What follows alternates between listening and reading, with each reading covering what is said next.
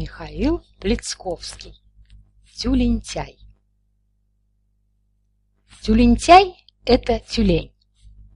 Он в стране тюленей живет. Далеко-далеко на севере, где голубые ледяные горы по студенному океану плавают, где холодная пурга свистит в свою протяжную песню, где от снега вся земля белая-прибелая. Тюлентяй не злой, не кусается, никого не обижает, только очень ленивый, такой ленивый, что об этом стоит рассказать.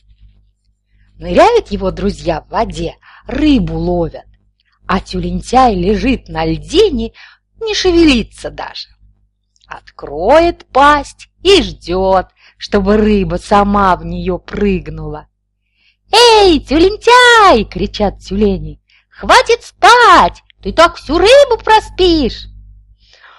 «Э, «Не просплю!» — отвечает тюлентяй. Зевнет, на другой бок повернется и продолжает дремать. Однажды с ним такая история случилась. Пригласили тюлентяя на именины. Все гости собрались, только его нет. «Опять проспал, наверное», — решила именинница. Тут один маленький тюлененок пришлепал и пищит. «Льдину в океан унесло!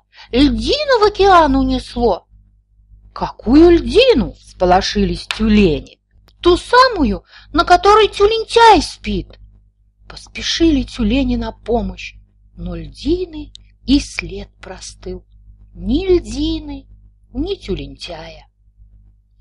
«Жалко беднягу», — сказал старый-престарый тюлень. «Хотя он и лодырь порядочный, жалко все-таки». Но через полгода льдину снова к берегу прибило.